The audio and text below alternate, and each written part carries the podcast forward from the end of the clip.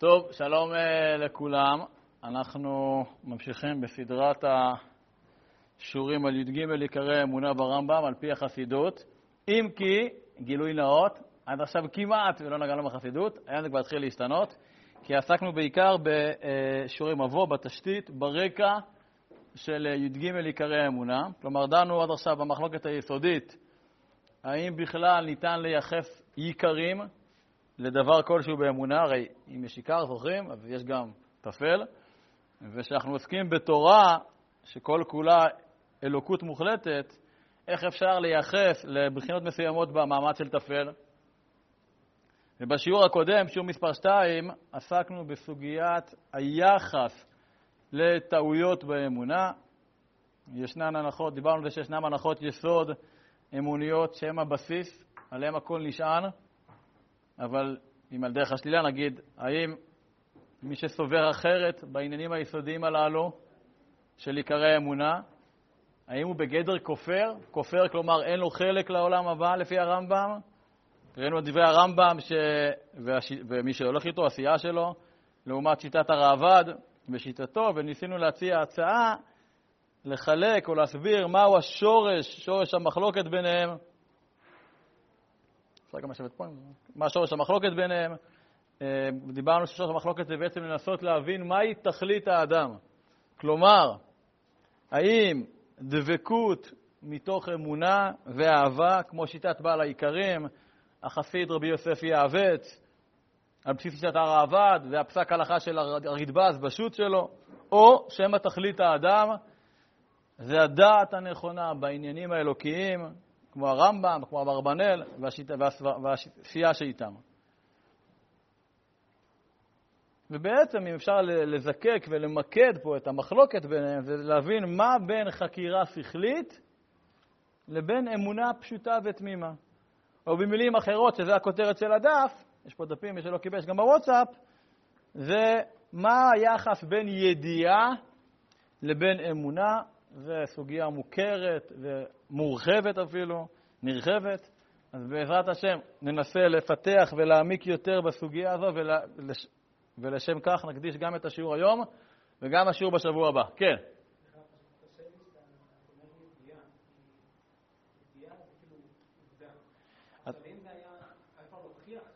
או, או. אז קשה לכם כשאני אומר ידיעה, אז בואו ננסה בדקות הקרובות לנסות להבין מה זה ההגדרה של ידיעה. בסדר? שאלה מעולה. אם בסוף השיעור לא קיבלת תשובה מה זה ידיעה, אז תשאל מישהו אחר. סתם, לא, אז ננסה לזקק. יש פה דפים, נשאר גם בוואטסאפ. טוב, אנחנו עדיין לא נגענו ממש בי"ג עיקרי האמונה, אנחנו עדיין בסוג של שיעורי מבוא, אבל היום אולי נתחיל קצת יותר להתקרב אליהם. נו, מקובלנו, מקובלנו, כלומר כתוב בסידורים, שאחרי עלינו לשבח, לדבר שם הורים ואישי, עכשיו באלול, מה אומרים? זמן קיפול תפילין, או עם התפילין, מה שכל אחד נוהג, אה, לקרוא את י"ג עיקרי האמונה. זה גם בנוסח שפת, זה המזרח, זה נכנס כמעט בכל הנוסחים, בכל העדות, ולמרות שיש קצת הבדלים בין הנוסח שבסידור לנוסח המדויק של הרמב"ם, פירוש המשניות, בהקדמה לפרק חלק בסנהדרין, יש גם קצת הבדל לנוסח בין ספרד לעדות המזרח, אבל עדיין הפתיחה היא זהה. תראו מקור א', אני מאמין באמונה שלמה. כן, שהבורא יתברך שמו בורא ומעניק לברואים, או אחרי זה, אני מאמין באמונה שלמה, שהבורא יתברך שמו הוא יחיד ואין יחידות כמוהו בשום פנים. הדגש פה הוא על המילה אני מאמין באמונה שלמה. יש פה תביעה לשלמות, לא פחות ולא יותר. אני מאמין באמונה שלמה. עכשיו, זה מעניין הנוסח הזה, שאנחנו לא יודעים, כדרך אגב, מי ניסח אותו. אנחנו לא יודעים מי ניסח ולא יודעים מי שהחליט מתי להכניס את התפילה. יותר נכון, החלק שאחרי התפילה, את הנוסח הזה,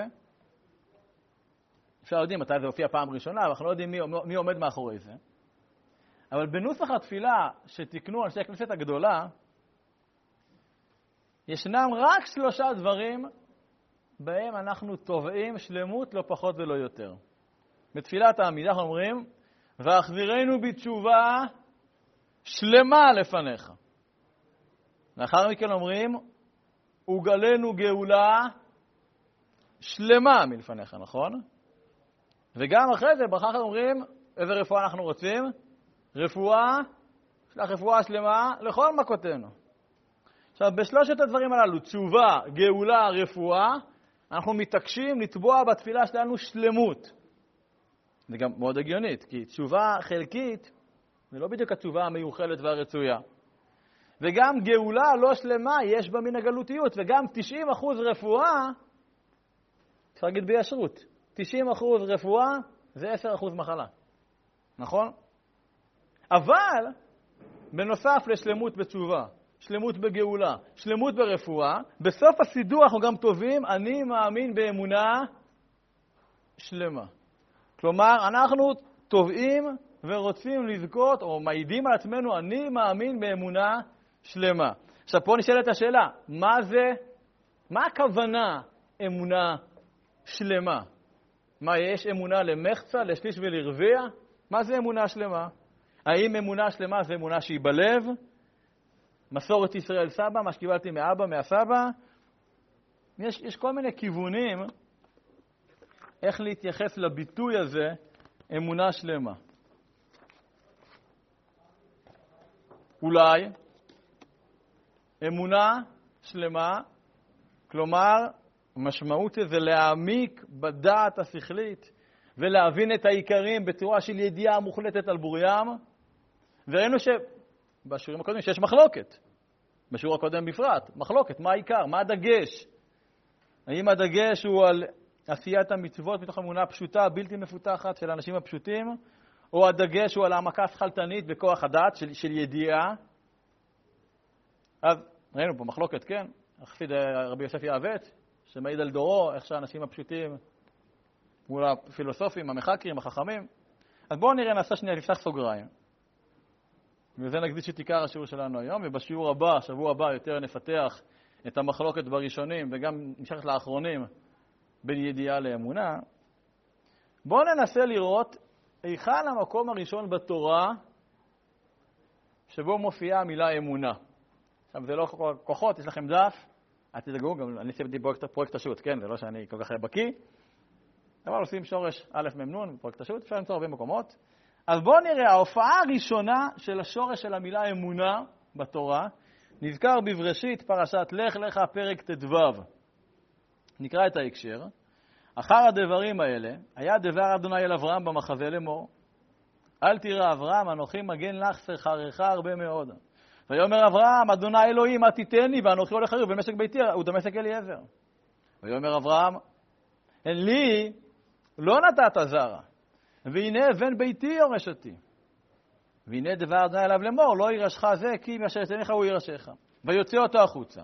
ויאמר רבי נא השמיים לספור הכוכבים, אם תוכל לספור אותם, ויאמר לו, כה יהיה זרעך. ומה התגובה של אברהם לגילוי האלוקי הזה? והאמין באדוני, ויחשביה לא צדקה. אחר הדברים האלה, כוונה למה? מה יש פרק קודם? מלחמת ארבעת וחמשת המלכים, נכון? שבהם אברהם עסוק בחילוץ לוט מהשבי. אנחנו רואים בפסוק ב' שאברהם אבינו עליו השלום, ראש וראשון המאמינים, לא, איך אני אומר את זה בשפה עדינה, לא בדיוק מרוצה סלש מאמין בהבטחה של הקדוש ברוך הוא לתת לו זרע, הרבה זרע, כן? ריבוי זרע, נכון? אומר לו, מה, השם, הוא אומר, הוא ערירי, נכון? אין לו ילדים, ובמשק ביתי את המשק אליעזר. ואז השם מוציא אותו החוצה, מראה לו את הכוכבים, והוא אומר לו, שמע, מספר לו שהזרע שלו יהיה רב כמו הכוכבים שהם בלתי ניתנים לספירה. מה התגובה של אברהם אבינו להבטחה האלוקית? והאמין. והאמין באדוני, עכשיו לא צדקה. עכשיו, מה הכוונה? הרי לפעם הראשונה שזה כתוב בתורה. רגע, אז מה הכוונה שכתוב על אברהם והאמין? מה הכוונה האמין? מזה שהשם החשיב לו גם את האמונה, בתור איך הוא השם רואה את זה? ועכשיו לא צדקה. מה זה צדקה? אז אם... לפנים משורת הדין זה זכות, אז לכאורה, לכאורה, מה מדובר פה?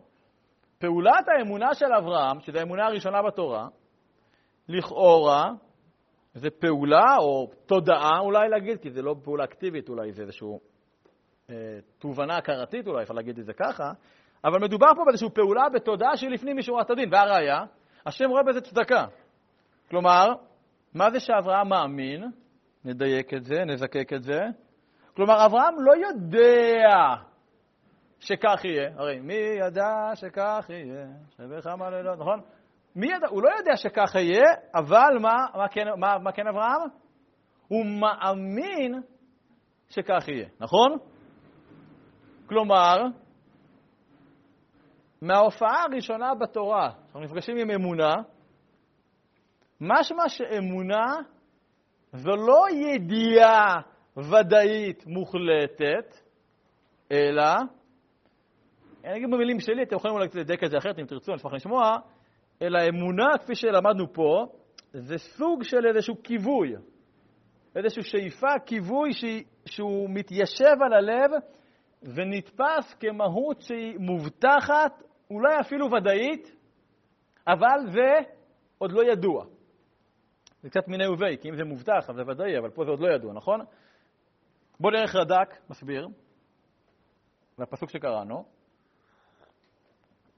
מקור ג', אומר רד"ק, והאמין בשם, מתחילה היה גם כן מאמין בשם, אלא שהיה, שימו לב, מסתפק במה שאמרנו. רגע, אז אתה מאמין, אבל אתה...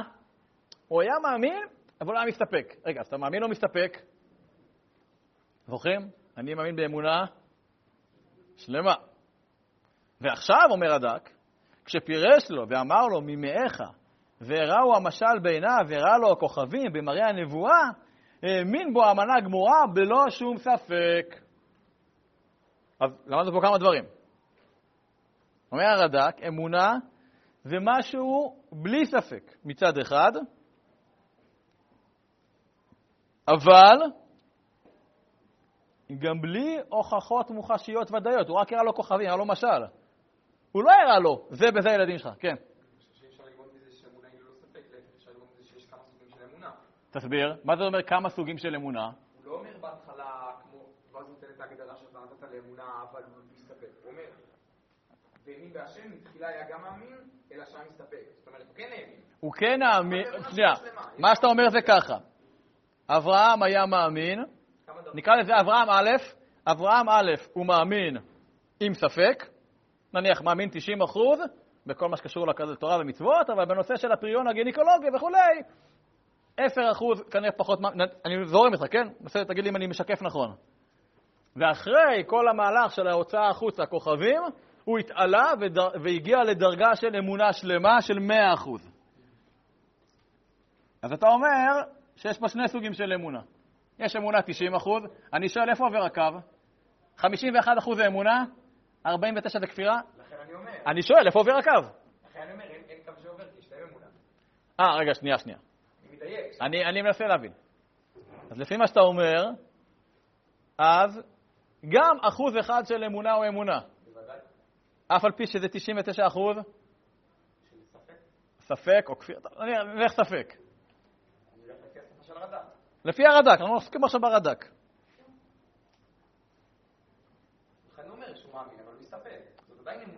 אה, אוקיי, אז אתה אומר, אנחנו לומדים מהפסוק הזה, לפי הרד"ק, גם לפי דעתי אנחנו לומדים את זה.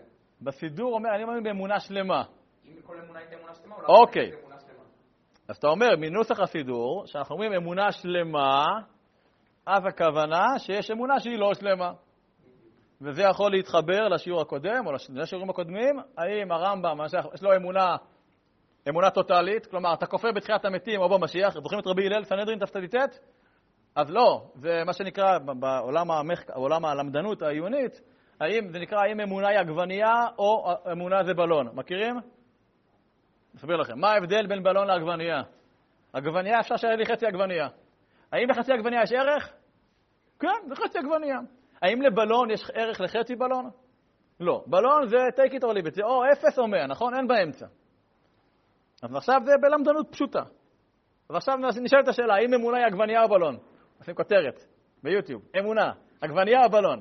לא, תשאירו את הכותרת של אמונה ידיעה. אבל זה מה שמדובר פה. אתה מציע בעצם, לפי הרד"ק, שאמונה זה עגבנייה.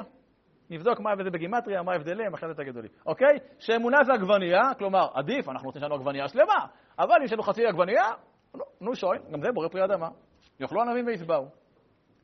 לעומת זאת, לכאורה ברמב"ם, מה שלמדנו עד עכשיו, אני אומר לכאורה, נראה את זה בהמשך אולי, אמונה זה לא עגבנייה. אמונה זה, זה בלון. אפילו יש לך, מה שנקרא, 90% עגבנייה, 90% בלון, לא שווה כלום. אבל, אם אני חוזר פה לרד"ק, שכתוב והאמין בשם, שזה המופע הראשון של אמונה, מה אומר לנו הרד"ק? מה הכוונה פה, איזה אמונה? עגבנייה שלמה, 100%, מסכים? אוקיי. אז נוסיף פה עכשיו עוד קומה. לפי הפסוק, והאמין באדוני ויחשביה לא צדקה, אמונה משמעה ודאות שכלתנית, או ודאות פנימית, רגשית יותר, אני לא יודע להכריע מהפסוק הזה, צריך עיון. עכשיו, במאמר מוסגר, נגיד שהפסוק הזה הוא כל הלב של ספר בראשית, כל התמצית של ספר בראשית זה הפסוק הזה, ומי בדומה עכשיו לו צדקה, נושא לשיעור אחר, בפרשת לך לך, נעשה לו איזה הרחבה, אבל זה לא סתם פסוק, לא סתם זה הפסוק הראשון בתורה שעוסקים באמונה. כן.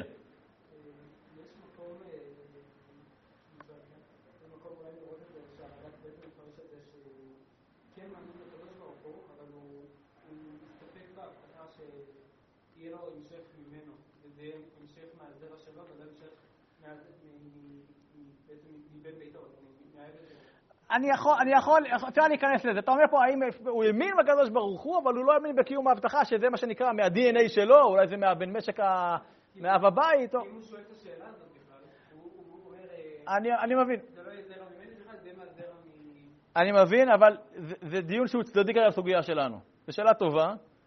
אנחנו פה עכשיו מסכימים לנסות להבין, כאילו, אוקיי, אז הוא האמין בשם. אנחנו מנסים עכשיו להבין מהפסוק הזה מה זה, מה זה אמונה, אוקיי?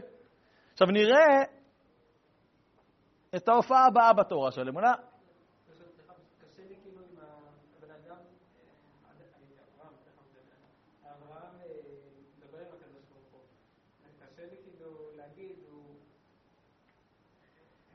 אתה אומר, מעצם זה שהוא מדבר עם הקדוש ברוך הוא, אז... נכון. מצד שני, כתוב פה, והאמין בשם, והאמונה הזאת היא מגיעה רק אחרי המשל של הכוכבים. כלומר, לפני כן, כמו שדייק הרד"ק, שלפני כן היה אמונה עם כוכבית, אמונה עם ספק. השאלה אם זה היה... אמונה בהבטחה. אוקיי. לכאורה כן. זו שאלה. כי ביצחק יגאל חזר, אבל זה נאמר אחר כך, לא לפני כן. בואו נראה. ההופעה הבאה בתורה היא בפרשת מקץ, פרק מ"ב. רקע, אתם מכירים, האחים כבר רעב, מגיעים ליוסף, אומר להם יוסף, ויאמר עליהם יוסף, הוא אשר דיברתי עליכם לאמור מרגלים אתם. בזאת תיבחנו, חי פרעה, אם תצאו מזה, כי אם בבוא אחיכם הקטון, מי אחיכם הקטון מי הוא? בנימין, נכון? שילחו מכם אחד, ויקח את אחיכם ואתם יאסרו, ויבחנו דבריכם, האמת איתכם, ואם לא, חי פרעה, כי מרגלים אתם. אוסף אותם למשמר וכולי, נדלג קצת, אם כנים אתם, אחיכם אחד ייאסר בבית משמרכם, ואתם לכו הביאו שבר עוון בתיכם, ואז מה? ותחזרו, ו... ואת אחיכם הקטון תביאו אליי, ויאמנו דבריכם, ולא תמותו ויעשוכם. אז פה הביטוי זה ויאמנו דבריכם. פה זה מאוד פשוט נראה לי להבין, אי אפשר להבין אחרת. ויאמנו דבריכם, כלומר, הוכחה למפרע. כלומר, עכשיו שתביאו את בנימין, אני אעשה פה מיגו למדני ואני אבין שלמפרע אתם לא שקרנים, יש לכם אב זקן ואחיכם הקטון איתכם. כלומר, פה, ויאמנו דבר, דבריכם, זה ראייה ודאית, מוחשית, שלמפרע מגילה שהיה נכון, מגלה לנו שהיה נכון להאמין לכם שאתם לא שקרנים.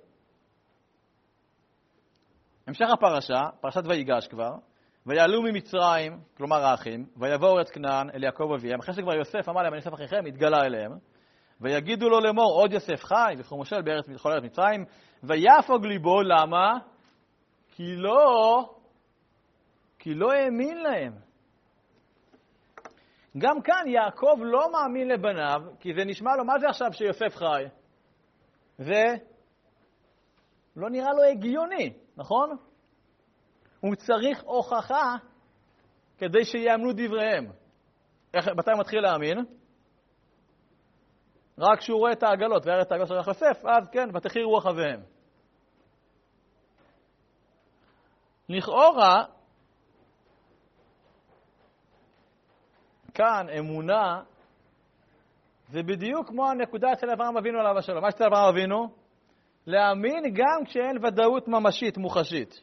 כלומר, בני ישראל מבקשים להאמין למרות שיוסף לא נמצא איתם. תאמין שראינו אותו, תאמין שהוא נמצא. ויעקב לא מאמין עד שהוא רואה. עכשיו, גם הדו-שיח הבא, תראו, משה רבנו, בסנה. ויען משה ויאמר, והן לא יאמינו לי, ולא ישמעו בקולי, כי יאמרו, לא נראה אליך אדוני. הם לא יאמינו לי, הם צריכים, תוכיח, תוכיח, תראה, או, תראה משהו, נכון? עכשיו, מעניין לראות, עד עכשיו לא ראינו את המילה אמונה. מה ראינו? הטיות שונות של פעולת האמונה. האמין, יאמנו, כי לא האמין להם, יאמינו לי. המילה אמונה נזכרת, וזה מדהים לראות איפה המקור שלה. הייתי שואל אתכם, אבל זה לפניכם, בפרשת בשלח, כמובן במלחמת עמלק, ושם השימוש במילה אמונה הוא לכאורה מוזר ולא שייך.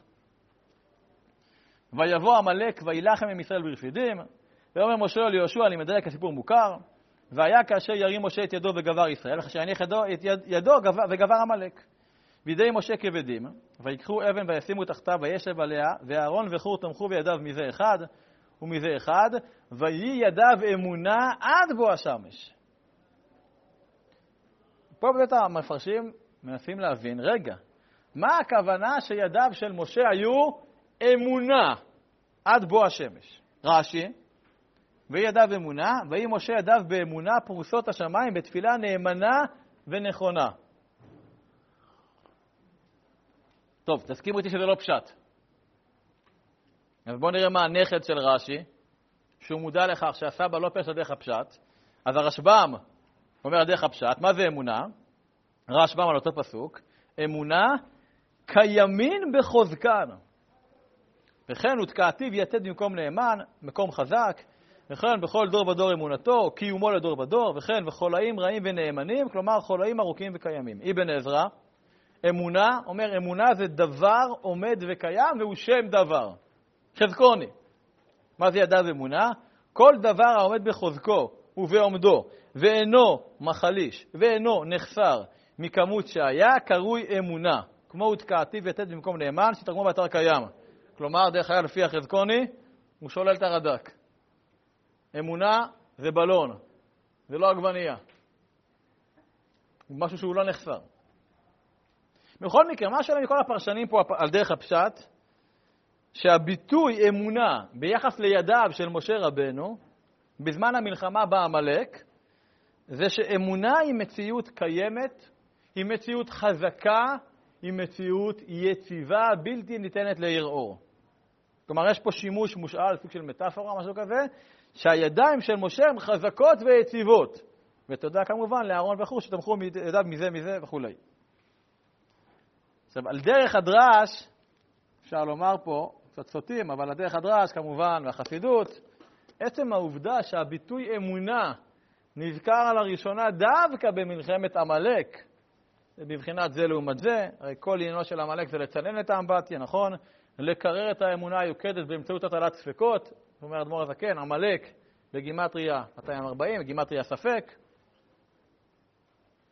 וכולי, זה פורים.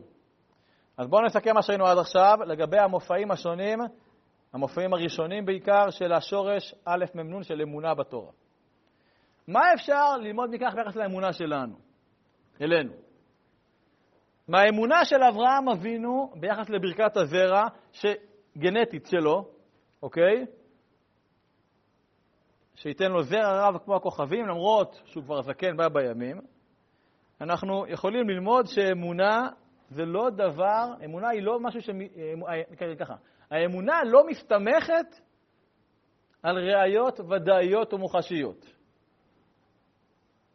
כלומר, על הוכחות של כאן ועכשיו, אלא מדובר על איזושהי ודאות פנימית ביחס לעתיד, אבל הוודאות הפנימית משפיעה על ההווה. כמו שאומר הדק, האמין בו האמנה הגמורה בשום ספק. כלומר, אותה אמונה על מה שיהיה בעתיד, משפיע על הלך הרוח הנוכחי שלו בהווה.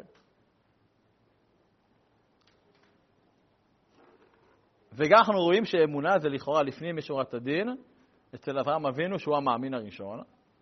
הקדוש ברוך הוא הרי מחשיב לו את זה כצדקה. עכשיו, בהמשך הפסוקים, ביחס ליוסף והאחים שלו, ואבא שלהם יעקב, אנחנו רואים שאצלם אמונה היא רק תולדה, היא רק פונקציה של מה? של ודאות, של הוכחה מוחשית. הנה בנימין, הנה העגלות, יוסף שלח, משהו כזה. לכאורה הכיוון הפרשני פה הוא שונה ממה שנאמר על אברהם. כי לאברהם לא ניתנה כל הוכחה מוחשית, למעט המשל, המבט לעבר הכוכבים. בכל מקרה, בין שני הכיוונים הפרשניים של יוסף ואחיו, או אברהם, מה זה אמונה, ניצבת הפרשנות על הידיים של משה, נכון? וידיו אמונה, כמו שאומר אבן עזרא, אמונה זה דבר עומד וקיים. חזקוני כל דבר העומד בחוזקו ועומדו, ואינו מחליש ואינו נחסר, מכמות שהיה, קרוי אמונה. כלומר, אמונה שווה אצלם קיום חזק ויציב. ועכשיו השאלה שנשאלת על בסיס ההבנה הזו, אם אמונה זה דבר חזק ויציב, שמתקיים מבלי שהוא נחלש, כמו החזקוני, אז מה ביחס לשני הכיוונים הפרשניים שראינו בחומש בראשית? מה בין האמונה שנזכרת אצל אברהם לבין האמונה שנזכרת אצל יוסף ואחיו ואביהם יעקב? אצל אברהם האמונה קיימת בחוזקה וביציבות, אבל היא ודאי ביחס לדבר עתידי, ארטילאי, לא מוחשי.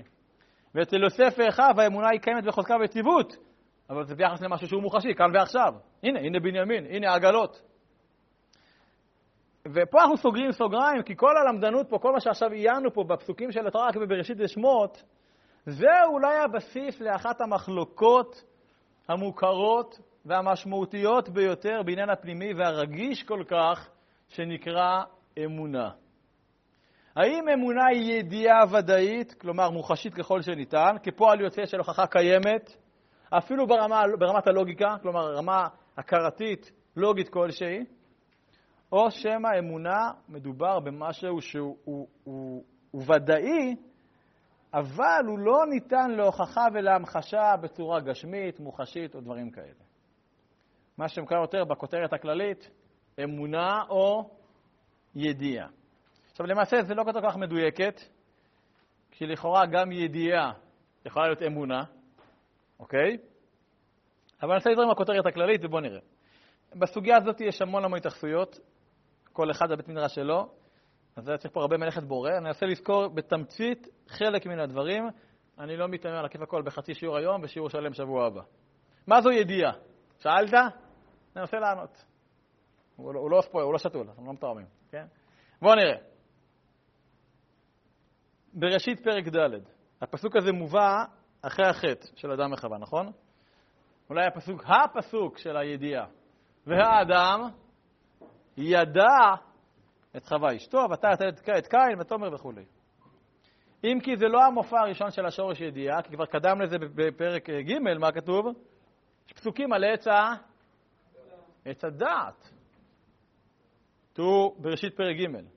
ויאמר הנחה של האישה, לא מות תמותון, כי יודע אלוהים כי ביום אכולכם ממנו, ונפקחו עיניכם וייתם כאלוהים יודעי טובה. כלומר, קודם כל, פעולת הידיעה היא פעולה אלוקית. ידיעה זה פעולה אלוקית. למה? כי הראשון שנאמר שהוא יודע זה יודע אלוהים. ואם אתם תאכלו מעץ הדעת, אתם תהיו כמו אלוקים. מה זה כמו אלוקים? לדעת, תהיו, תהיו מיודעי טוב ורע. אז מה זה דעת? מלבים. לא, מלבים זה לא הדעת, המלבים מפרש מה זה דעת, נכון? מלבים בבראשית, הוא מבואר שדעת היינו מה שהוקבע בנפשו בידיעה ברורה, כמו מה שמשיג על ידי החושים והמושכלות הראשונות, או על ידי הרגשת הנפשיות, ומזה בא לשון דעת על הרגשת הנפש. כן כתוב, ויודע, ויודע בם את אנשי סוכות, שהוא הרגשת הכאב, ואדם ידע את חווה אשתו, וכן הוא נעמי מודע לאישה. הוא הרגשת אהבת הקרובים. כלומר, לפי המלבים, הדעת היא תפיסה הכרתית, מחשבתית, בנפש האדם פנימה. כלומר, איזושהי הכרה מחשבתית שמתקבעת אצלו בנפש. ומי שמרחיב על זה זה בעל התניא, באחד הקטעים היותר מוכרים שלו,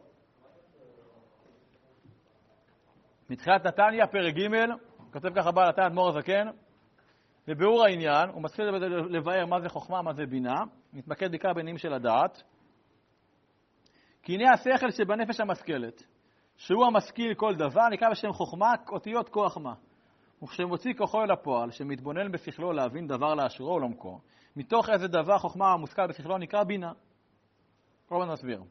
והדעת הוא מלשון והאדם ידע את חווה, והוא לשון התקשרות והתחברות, שמקשר דעתו בקשר אמיץ וחזק מאוד, ויתקע מחשבתו בחוזק בגדולת אינסוף ברוך הוא, ואינו מסיח דעתו, כי אף מי שהוא חכם ונבון בגדולת אינסוף ברוך הוא, הנה אם לא יקשר דעתו ויתקע מחשבתו בחוזק ובהתמדה, לא יוליד בנפשו יראה ואהבה אמיתית, כי אם דמיונות שווא. ועל כן הדעת הוא קיום המידות וחיותן, והוא כולל חסד וגבורה, פירוש אהבה וענפיה ויראה וענפיה. נסביר. כוח החוכמה זה משהו חיצוני לאדם.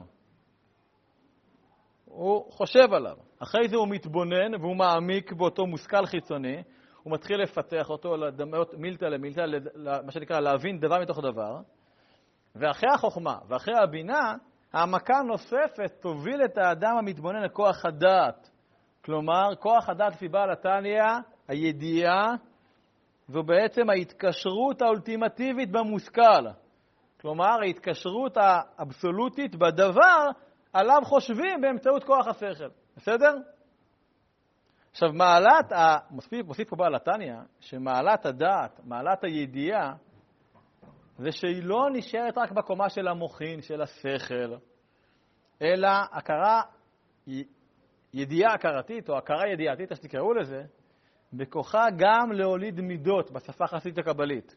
ובעברית מודרנית, ידיעה אמיתית, כלומר הכרה שכלתנית עמוקה וודאית מושרשת בנפש שמקושרת לנפש, הביטוי של זה זה שהיא יכולה לייצר רגשות בהתאם להעמקת המחשבות.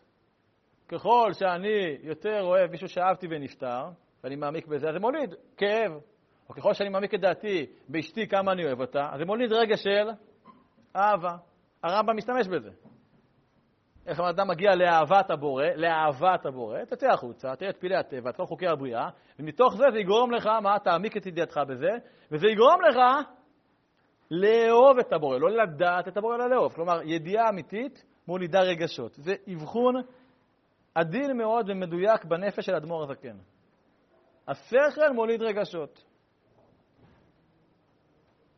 כלומר, אצל בעל התניא, שזה תורה שבכתב תורת החסידות, הקומה השכלית לא מצומצמת רק לממד הקוגניטיבי-הכרתי, אלא היא צריכה לחלחל ולהשפיע על המידות, כלומר על אופני הביטוי המוחשיים שלנו, כמו אהבה, יראה, כל הדברים, כל הרגשות הללו. כלומר, כל תנועה של משיכה או דחייה צריכה להיות פועל יוצא של ידיעה הכרתית שכלתנית, ולא משיכה או דחייה בהמית, אינסטינקטיבית, מבלי שימוש בכוח השכל, בלי שימוש בדעת, זה נקרא תאוות, אוקיי? לכן, לפי בעל התניא המושג, אל, לא, אל תראה אותי ככה, אבי, אני, אין לי כיפה, אבל אני מאמין בלב. מכירים את הביטוי הזה? תפשו את זה בצבא, אוקיי? אני מאמין בלב. לפי בעל התניא, לכאורה המושג הזה, בעל התניא, בסדר, המושג הזה של מאמין בלב, בעגה הרווחת, נכון? זה סוג של אני מאמין, אבל זו אמונה שהיא לא מתפרטת למעשים. אני מניח תפילין, אני לא מתפלל, אני נוסע בשבת, אבל אני מאמין בלב, נכון? מאמין בלב, אבל לא מאמין ברגליים, אוקיי? אבל לפי בעל התניא, המאמין הוא באמת תמיד לעולם יהיה מאמין בלב, כי אמונה בכוח הדעת אמורה איפה לבוא לידי ביטוי? בשכל? לא. איפה אמורה לבוא לידי ביטוי? בלב, ברגשות. אז בואו נראה איך הגר"א מפרש מה זה כוח הדעת. ביאור הגר"א למשלי, פרק י"ד, על הפסוק ביקש לץ חוכמה ועין, ודעת לנבון נקל. אומר הגר"א שהאדם צריך לשלושה דברים, חב"ד. כן, לא של החב"דניק, האדם שלושה דברים מה הוא צריך, הוא צריך חוכמה, הוא צריך בינה, הוא צריך דעת. והיינו חוכמה הוא שלומד, מה זה חוכמה? שלומד מרבו, ובינה, הבנת דבר מתוך דבר, ודעת הוא לידע דבר על בוריו. לדעת דבר על בוריו לפי הגר"א, כלומר הכוונה להקיף את המושכל מכל הכיוונים, כדי שאותה ידיעה הכרתית היא תהיה בכזאת רמה של ודאות שהיא לא ניתנת להפרחה, היא לא ניתנת לערעור, בשפה של הרד"ק, אמונה בלי ספקות. כלומר, 100%, לא חצי עגבנייה. ועדיין אפשר להקשות על דברי הגר"א מדברי החסיד יעבץ. זוכרים את רבי יוסף יעבץ מהשיעור הקודם, אור החיים הקדמון? שבדורו, דור גזירות האינקוויזיציה והשמד הנוראיות בחצי האי איברי, דווקא החכמים הגדולים ביותר, שעסקו במושכלות האלוקיות, היה חוכמה, בינה, דעת, דווקא הם כפרו. הם מירו דתם, התנצרו, ודווקא האנשים הפשוטים, שלא למדו את הפילוסופיות ולא היה להם כוח חוכמה, בינה, דת מפותחים. אנשים פשוטים. דווקא הם מסרו נפשם קידוש השם, או ברחו משם וגלו לצפון אפריקה או לפולין, במקומות אחרים. אז מה יותר חשוב? מה יותר חשוב?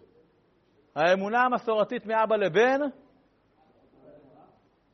או שמא מה שיותר חשוב זה דווקא הסוג של הפולקלור, של התרבות, מסורת תרבותית, אבל זה לא אמונה. כי לכאורה אמונה זה רק, אך ורק בכוח הדעת, נכון? עכשיו, אמונה, כפי שראינו במופע הראשון שלה במלחמת עמלק, אמונה זה דבר חזק וקיים לעד, נכון? אז האם האמונה היא צריכה הוכחה מוחשית, כמו להביא את בנימין למצרים, לראות את העגלות ששלח יוסף ליעקב, ואז בנידון דנן, מה זה אמונה? אמונה זה הוכחה שכלית, רק אחרי שהעמקנו בכוח הדעת. אולי אמונה זה בכלל לא מהות שכלית. אולי אמונה זה לא מהות שכלית ודאית, אלא יותר סלף קונבנט, כלומר שכנוע פנימי עצמי עמוק שבכלל לא קשור לשכל. כמו שאברהם אבינו האמין בשם שייתן לו זרע רב, כמו כוכבי השמיים, שזו לא פעולה של העמקה שכלתנית. והשכל בכלל לא שייך כאן. נהפוך הוא. על פי שכל, אברהם הוא, הוא כבר זקן תרח, אין לו יכולת להביא ילדים לעולם, בטח לא לאשתו, נכון? על פי שכל זה לא שייך. אז האמונה של והאמין בשם, שהשם בזה צדקה, זה לכאורה אברהם הוא ברסלבר, מה הוא עשה? הוא זרק את השכל, נכון? ביטול השכל. לא.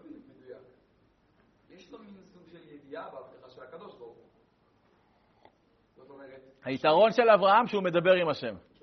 מה שמניח שאתה ואני פחות חווים. זה מה שאני אומר, אבל אה, בגלל זה יש לו את האמונה שלו. אני חושב שאפילו במקרה של יעקב מדובר באמונה יותר תמימה מאשר של אברהם. אבל אצל יעקב אין אמונה תמימה. עד שהוא לא רואה הוכחות, הוא לא מאמין שזה יוסף. אני חושב שההוכחות האלה קצת פחות חלשות מאשר הקדוש ברוך הוא בכבודו ובעצמו מבטיח לך. אני לא מדבר על האמונה של יעקב בקדוש ברוך הוא. אני מדבר על קצת להבין מה זה המושג אמונה. ומהכתובים של אמונה אצל יעקב, אצל יעקב משמע אמונה שווה תביא לי הוכחה.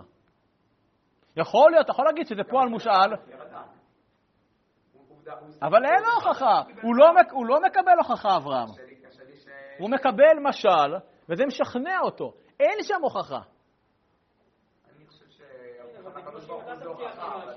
מה? זה ברמה של הבטחה בין בני אדם, כאילו. הראיה שהשם רואה בזה צדקה. כלומר, זה שאברהם האמין בשם בנקודה הזו, זה לכאורה מעל המצופה. זה מעל הסטנדרט. מעל הסטנדרט גם כשהשם מדבר איתך. אז זה- כנראה זה לא פשוט. אני אומר, אנחנו נמצאים פה במתח, שלא לא נכריע אותו, עכשיו נפתח אותו בשיעור הבא. האם אמונה היא תולדה של ודאות הכרתית, שכלתנית, ידיעתית, של כוח הדעת, או זה יותר האמונה הפשוטה של אנשים התמימים, שדיבר על החסיד רבי יוסף יעבץ. עכשיו, בשיעור הבא אנחנו באמת נתחיל להעמיק בזה יותר. אתם כבר יכולים לנחש שהכפייה שסוברת שמדובר בהעמקה שכלתנית של כוח הדעת זה ודאי שיטת הרמב"ם, ומי שסובר כמותו, ומי שסובר שמדובר באיזושהי קבלה תמימה של מסורת ישראל, יכולים לנחש מי סובר את זה? בעל העיקרים, כמובן החסיד רבי יוסף יעבץ, אבל אחרי זה אנחנו נראה גם מה דעת הבעל שם טוב הקדוש, המגד ממזריץ', צמח צדק, הרב קוק בית מדרשו, שבעצם מפתחים את זה לדון. לכן הסוגיה הזאת, נקדיש לה גם את השיעור הבא, כי זו סוגיה מאוד מאוד יסודית. אז בדרך כלל זה קצת מבאס לעצור שיעור שעוסק ביסודות האמונה בצריך עיון. אז תחזיקו מעמד, תמשיכו להניח תפילין, תמשיכו להתפלל, תמשיכו לדבר עם השם ולהאמין בו, ובשבוע הבא אולי נראה איך נכון יותר, בעזרת השם. על זה נאמר כל זאת ועוד בשבוע הבא, ברוך ה' לעולם, אמן ואמן.